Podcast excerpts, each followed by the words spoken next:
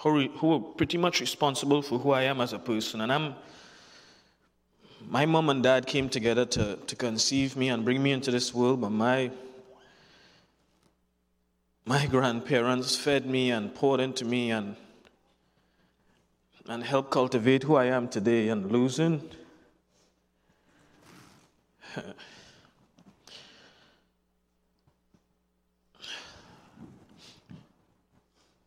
losing them was hard. I'm 37 years of age.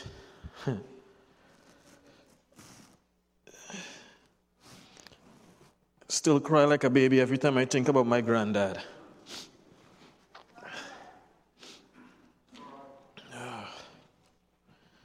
But it's good to know that we have family we could lean on and a God who we could trust. To know that when things don't make sense sometimes, we have a God that's right there cheering us on and, and giving us strength.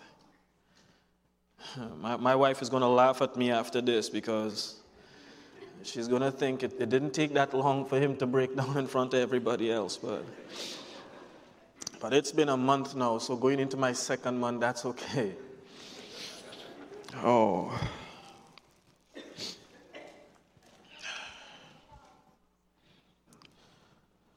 The time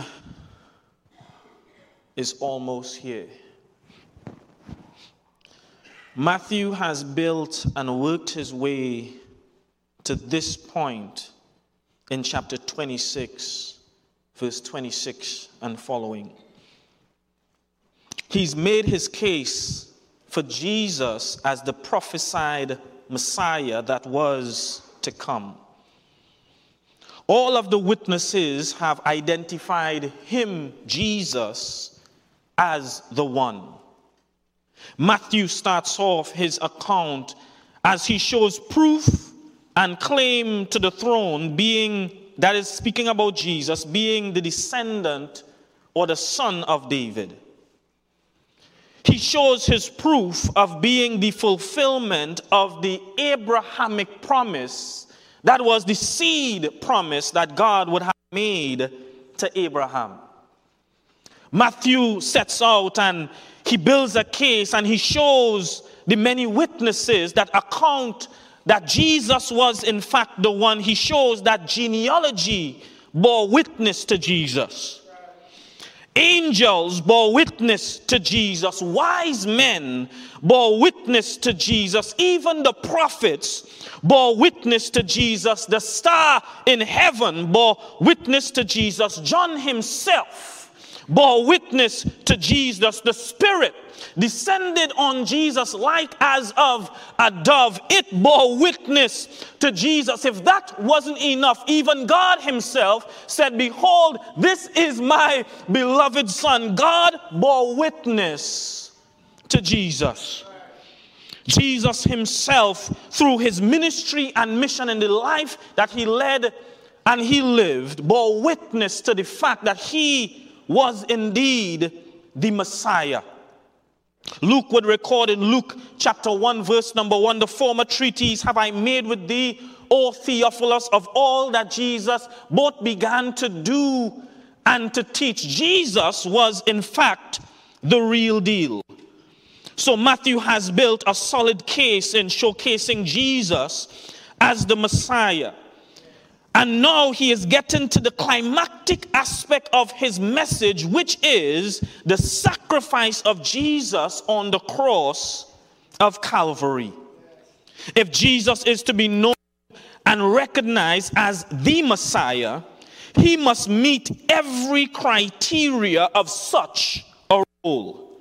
If he is to be the Savior, the Deliverer, the Life Giver, and the Liberator of all mankind, while his genealogy is important and while his life means something, if he does not fulfill his obligation on the cross, then he doesn't even begin to meet the need of the world in removing the barrier of sin and creating a pathway for all of mankind to have a relationship with God. So finally, finally, Matthew is almost ready to make abundantly clear that Jesus the criteria, but all of it. Jesus doesn't just go some of the way, he goes all of the way. Have come and gone claiming to be a savior of some sort. As a matter of fact, there are a number of people, even in today, the day that we live in, still claim to be the savior, but there can, was, and will only be one the only begotten of the Father, full of grace and truth, the way, the truth, and the life. There could be only one, one fountain of living water, one bread of life, one King of kings and Lord of lords, one Alpha and Omega, one beginning and one end, one good shepherd, one light of the world, one resurrection and the life. There could be, church, only one the one who was given a name that is above every name, that at the name of Jesus, every knee should bow in things in heaven and things in earth and things under the earth, and every tongue should confess that Jesus Christ, I feel good now.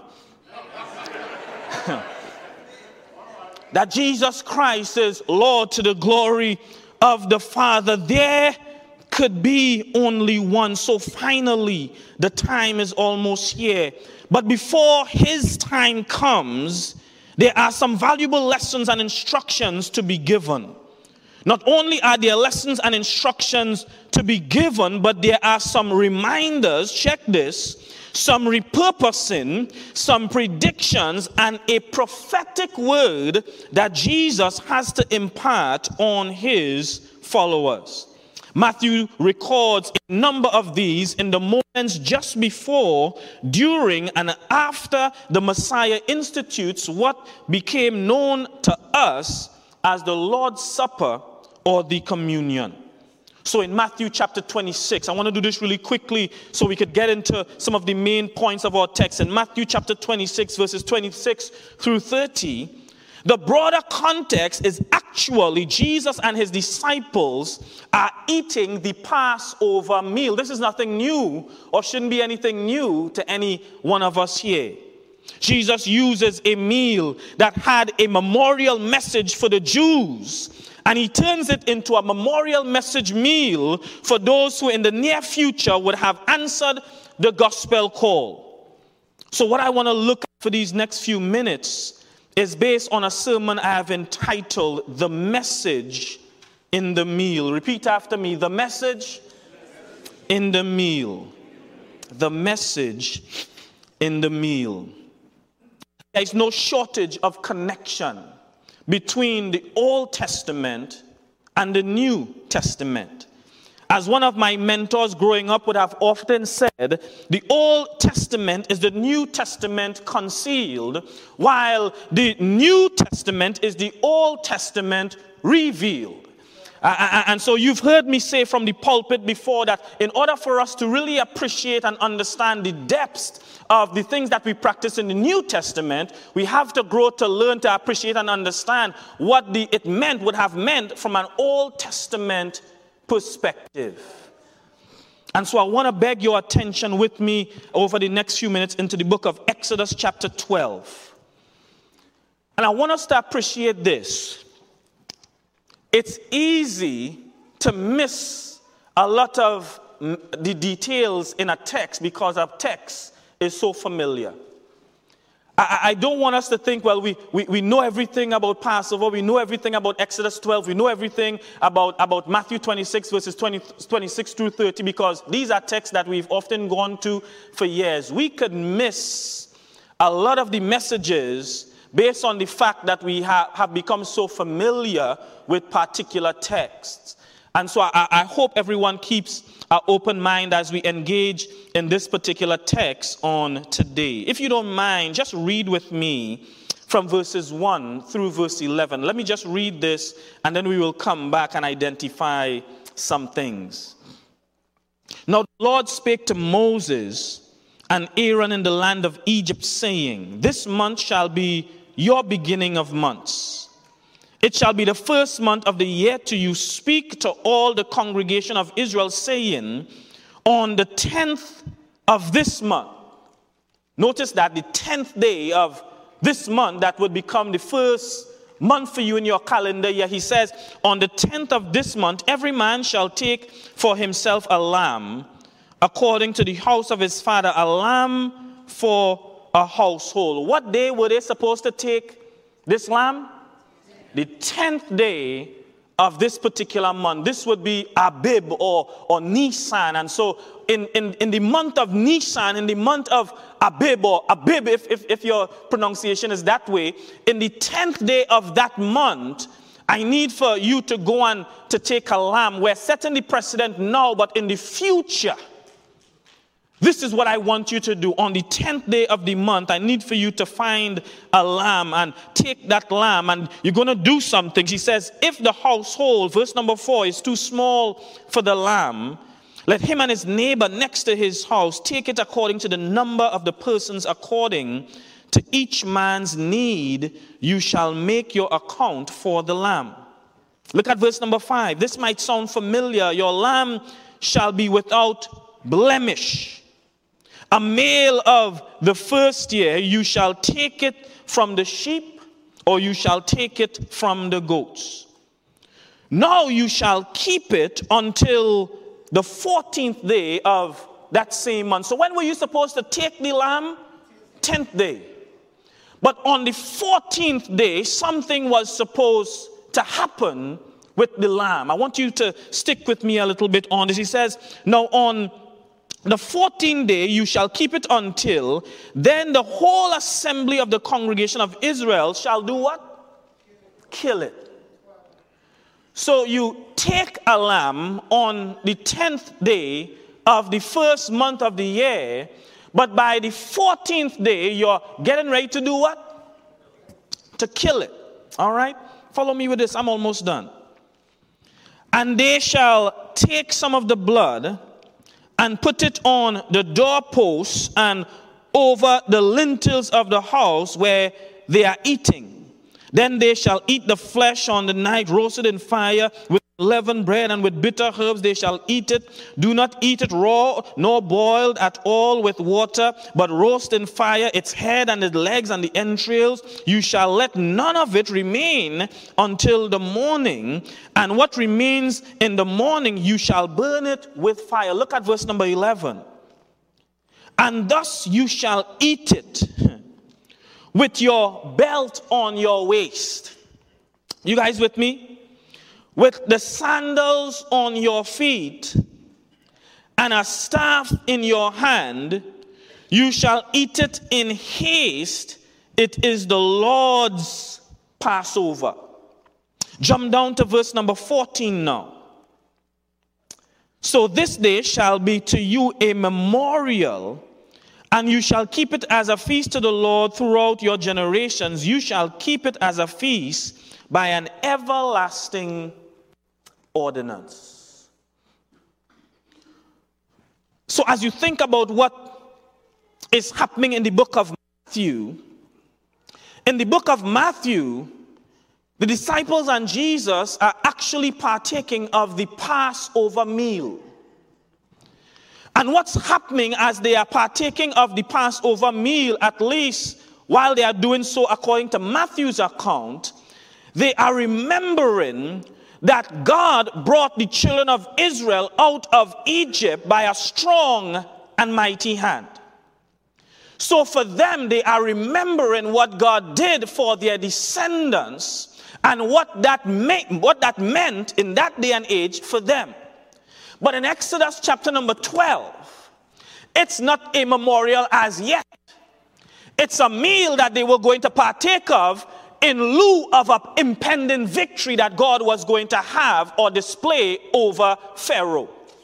You remember God had sent nine plagues prior as, as he sent Moses, his messenger, to Pharaoh, saying, Let my people go. Let my people go. Let my people go. And up until this point, Pharaoh didn't budge. And so God says, All right, I'm getting ready now to, to hit the knockout punch. I'm getting ready now to hit that final blow, a blow that even Pharaoh himself is unable to get up from. A blow that Pharaoh, in all of his strength, he, he may have stood firm with the gnats. He may have stood firm when, when I changed the water to blood. He may have stood firm with all the frogs and, and all of this stuff, but I'm going to hit him a blow where it matters. And I want us to appreciate something about God because we, we, we are living in a day and age not unlike days of old, but we are living in a day and age where seemingly skepticism about God is growing more and more and more. It's more rampant than anything else. You might think being a leftist or a rightist is one of the biggest issues that you could struggle with, but one of the biggest issues facing the church today is the growing number of individuals who are skeptical about scripture, skeptical about God. We need to set our priorities straight. And so here it is. God is, is saying, Listen, I'm, I'm doing this not that I didn't have the power to knock Pharaoh out at the first sign of the bell. God is saying, I'm doing this not because Pharaoh had the strength to wrestle with me for these past nine rounds. God is saying, I'm doing this because I want when the victory is won for there to be an undisputed victor. I want when the, the, the, the bell is rung and the hand is raised, there should be no dispute as to who the true God is. Historically and religiously speaking, the Pharaoh, whoever that Pharaoh was on the throne at the time, he represented a God to the Egyptians. So the Pharaoh stood in place of a God, and God is saying, No, no, no, no, no. You might have some power, you might have some authority, but you, ne- you need to check yourself. Because the only power and authority you have is what I have allowed you to have. So you tyrant, you, you, you, you, you, you, you, you abuser, you, I need to put you in check and I'll put you in check so the rest of people who follow you could understand that I am the God of heaven. Sometimes when God doesn't do things immediately. I guess what he's trying to help us to recognize is at the end, when victory comes, he wants it to be an undisputed victory. There is going to be no debate who is the stronger God, who is God. There's going to be no debate after the end of this fight. So God is preparing the children of Israel. He knows that victory was coming when he sent Moses the first time when Moses was facing him in, in the form of a burning bush. But it was going to take some time. But victory was going to come nonetheless. I'm trying to help us to see that sometimes we find ourselves in a space and in a place where victory doesn't look likely, but we serve a God who grants victory. It might not look good for you right now, but you serve a God who grants victory. It might not feel good for you right now, but you serve a God of victory. Victory may not look as if it's on the horizon, but God says, I know when the victory is going to come. You need to trust me. So it's not as if God didn't have the power to knock out Pharaoh some months ago. But he's saying, I'm trying to, I'm trying to cultivate something in this people that have been praying for freedom for the past 400 years. You've been praying for something that you think you want, but you really don't know what it's going to cost to get what you claim you want. Hmm. Freedom sounds good, but even freedom comes at a cost. I would have thought I would have gotten some more amens for that. Not that I need the amens, but today being the 4th of July, I would think we would recognize in, in such a serious way that freedom is great.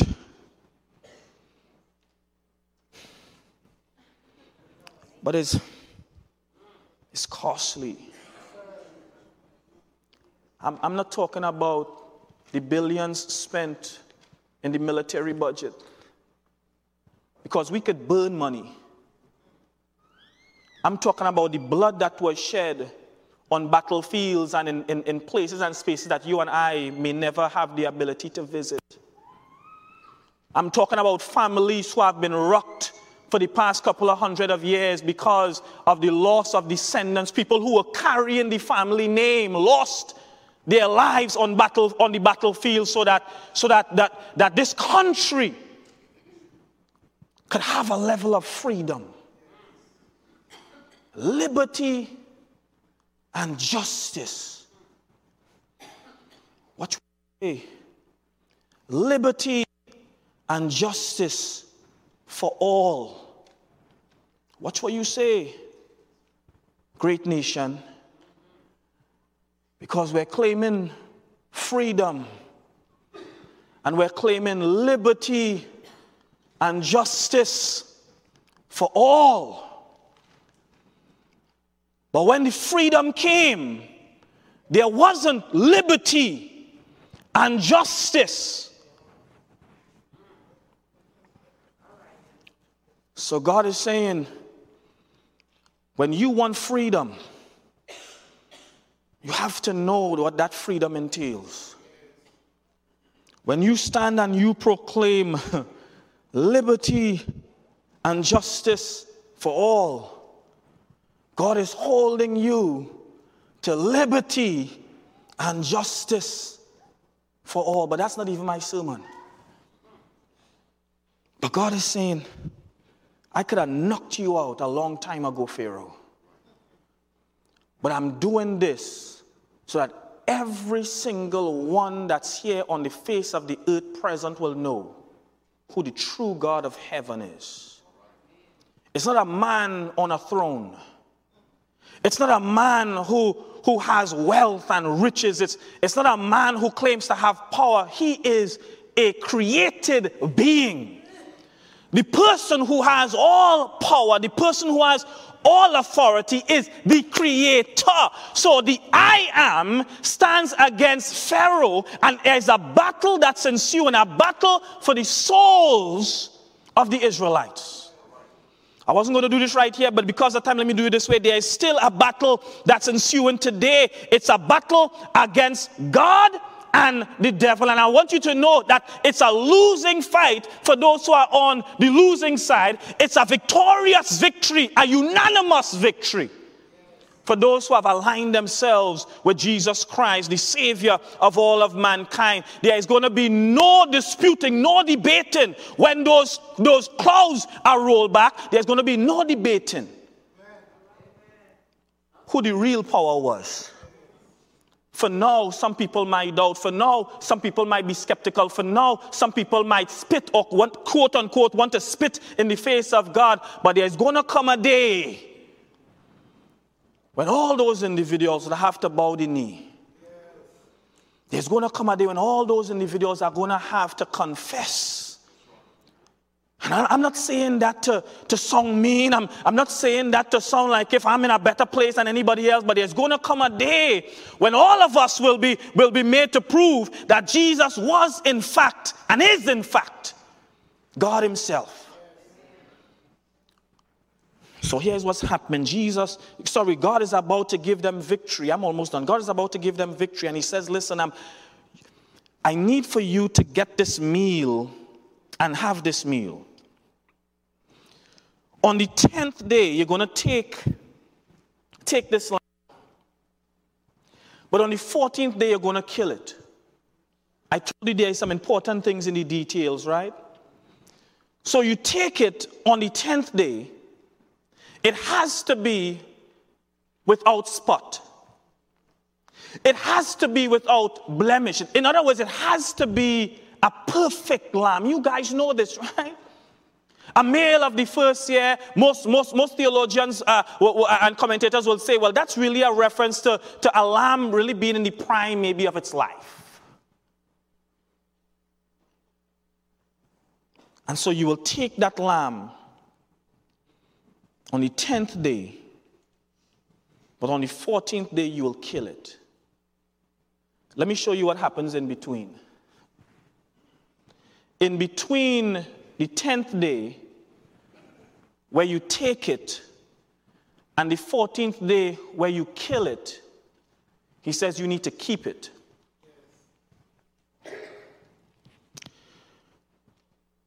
Because I'm going to grant you victory by my hand, But you need to recognize that you have to you have some work and you have to invest in this freedom. You need to understand at least to some degree what exactly this freedom costs.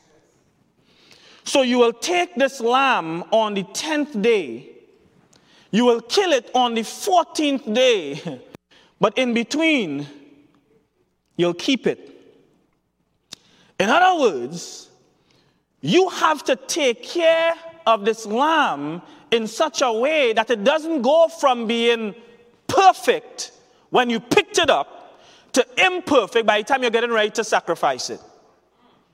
If you've spent time with any type of animal, you know within three, four days, if you don't take care of animals, particularly sheep for some reason, if you don't look after this animal very closely for, for two, three days, chances are you could go from having a healthy sheep to now a sick one. So, like a child, you pick it on the 10th day.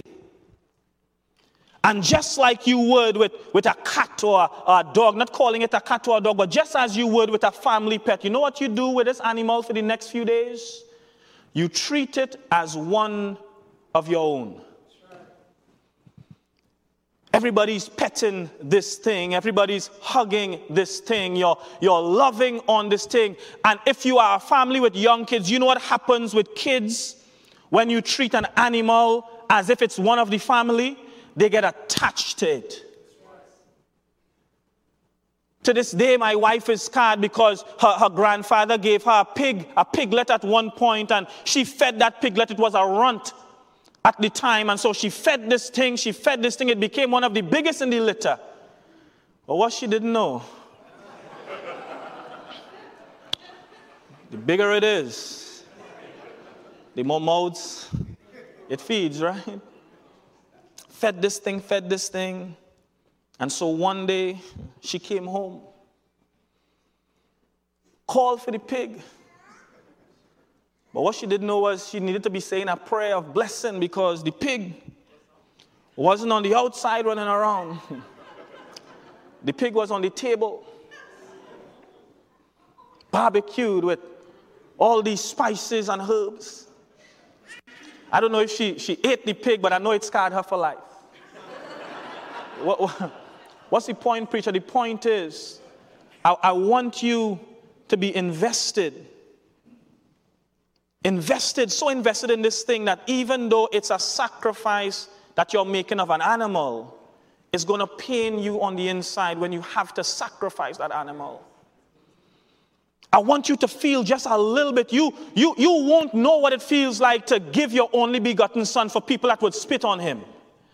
I'm not going to ask you to, to take your only, your only son, the, the one whom you loved. I'm not going to ask you to, to take your son and sacrifice him on a cross for, for people who would, who, would, who would consider him an enemy. I'm not going to ask you to do that. So you won't feel the pain of that. But I want you to just be so invested in what's going on that you understand to a degree what it means to sacrifice something that costs you something.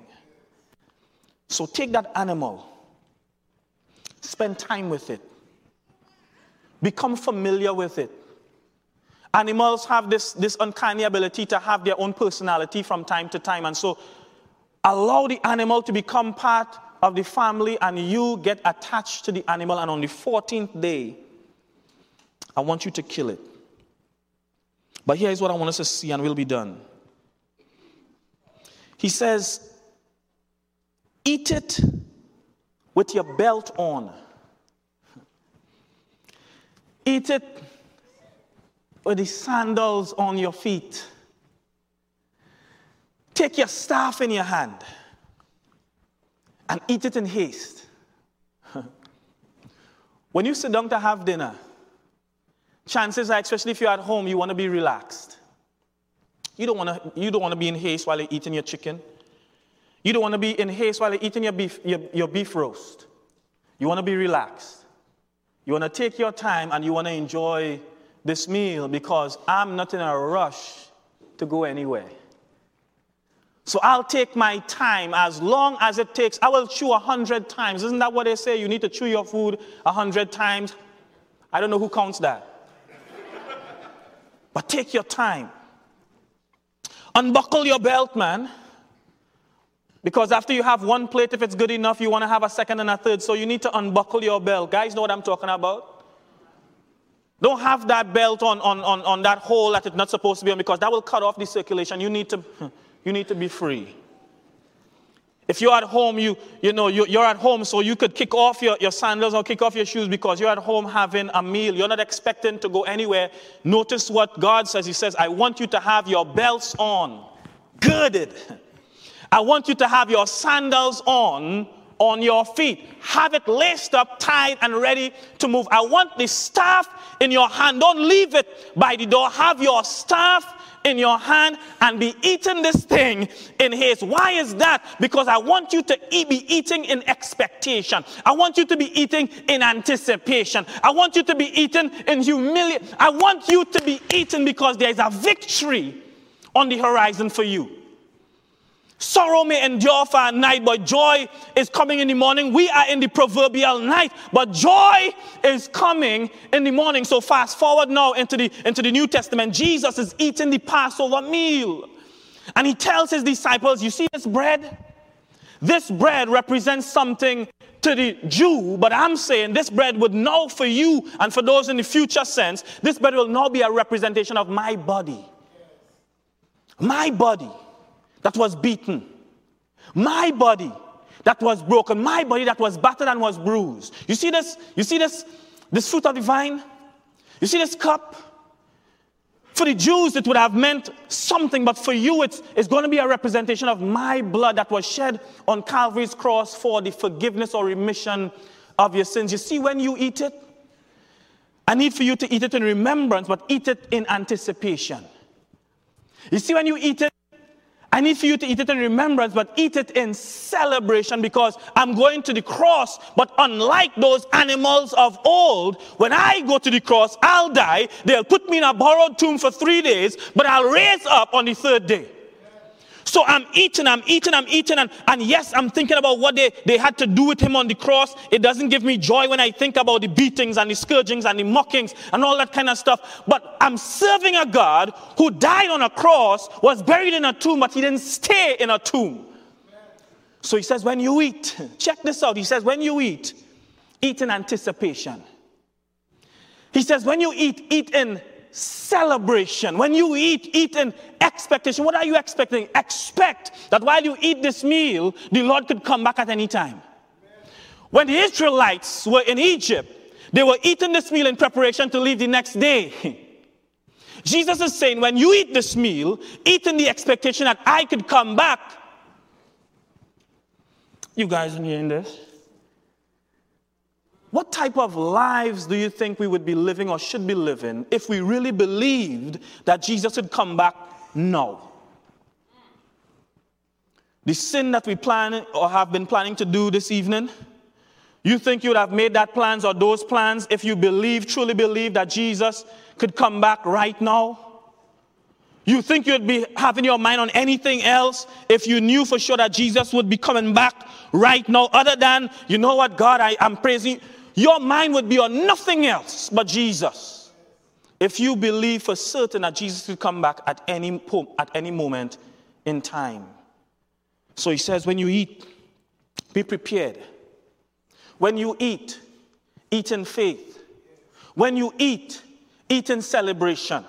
You guys not getting when you eat, eat in anticipation. When you eat, he says, eat in expectation because when you're eating this, it's a telltale sign that you believe that Jesus is going to come again. And even if he doesn't return in a lifetime, when he does return, you believe that you are going to be one of those individuals who are caught up in the cloud together to meet him. So when you eat this meal, check this out now. When you eat this meal, you are saying to yourself and to everybody around, I believe in a risen Savior. I believe in a returning Savior. I believe in a victorious Savior, and I submit myself to this God. You want to know what the message in the meal is? Let me show you this, and I'll be done. Joe David, let me just do this really quick, and I'll be done. The scripture says Jesus takes bread. Sometimes, because of what we're currently doing, we could lose some of the, sim- the symbolism behind the emblems, right? I say that because we've gotten to the point now where we're using the individual packets. And if we're not careful, if, if we're not reminded from time to time, we forget the major symbolism behind the bread and the, and, and, and, the, and the fruit of the vine or the cup. I'll tell you right now, so that nobody could post this on Facebook or wherever, I'm not a one cupper. I am all about the contents, not the cup.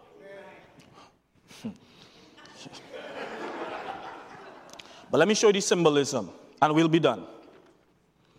Jesus says for the Jew, these emblems would have meant something. If we appreciate what it would have meant for the Jew, it helps us now in our appreciation for what we partake of when we partake of the unleavened bread and the fruit of the vine. But check this. He says he blesses the bread and he breaks it. And he gave to his disciples.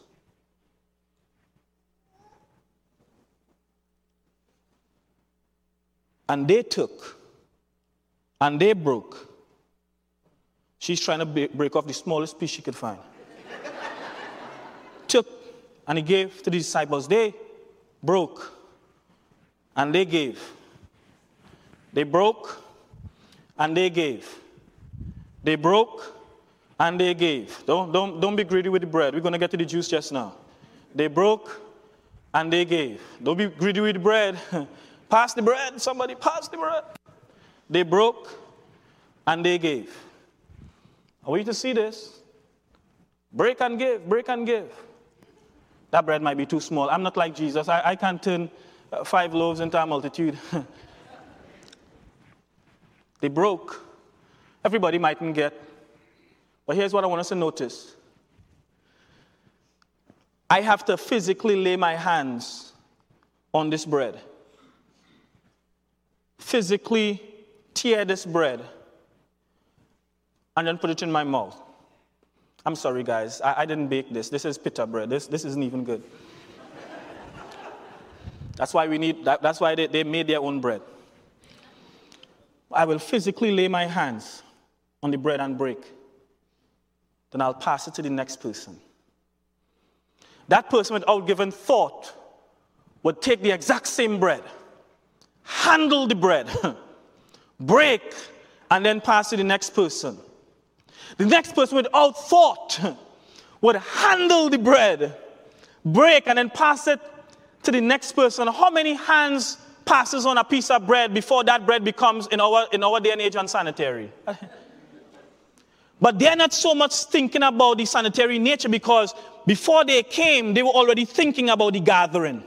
I need for us to understand that worship takes preparation. You can't just come to worship all willy nilly. You have to be prepared to worship. When they came to worship, they came prepared, not just prepared to worship God, but they came in preparation to fellowship one, one with another. So I had to do something at home. Even as I entered the house, I had to do something because I'm coming into the assembly and there's going to be a point where I touch the bread. So, in my cleanliness, I'm not just thinking about me. In my cleanliness, check this, I'm thinking about you. So, when I come to worship, the primary focus of my worship is God, but there's a secondary benefit to worship. That is, I'm connecting with my fellow brethren. If, if you come here not thinking about the person next to you or the person that you haven't seen for two weeks, then you have not come to worship. If your relationship is just between you and God and it's me and God, then you're, you're following a different Savior. Because He says fellowship is between us and God and us and each other. So when we come to worship, our focus is the Creator, but He says you need to love the people that you're with. So He says that bread represents fellowship. They didn't have a problem breaking and touching and eating and all that kind of stuff because they were in fellowship. They didn't have a problem with, with eating with unclean hands at one given point in time because their issue was fellowship. I prefer to be in your presence and eat with you than to not be in your presence at all. I'm almost done. How many mouths do you think could fit on this before this becomes totally unclean?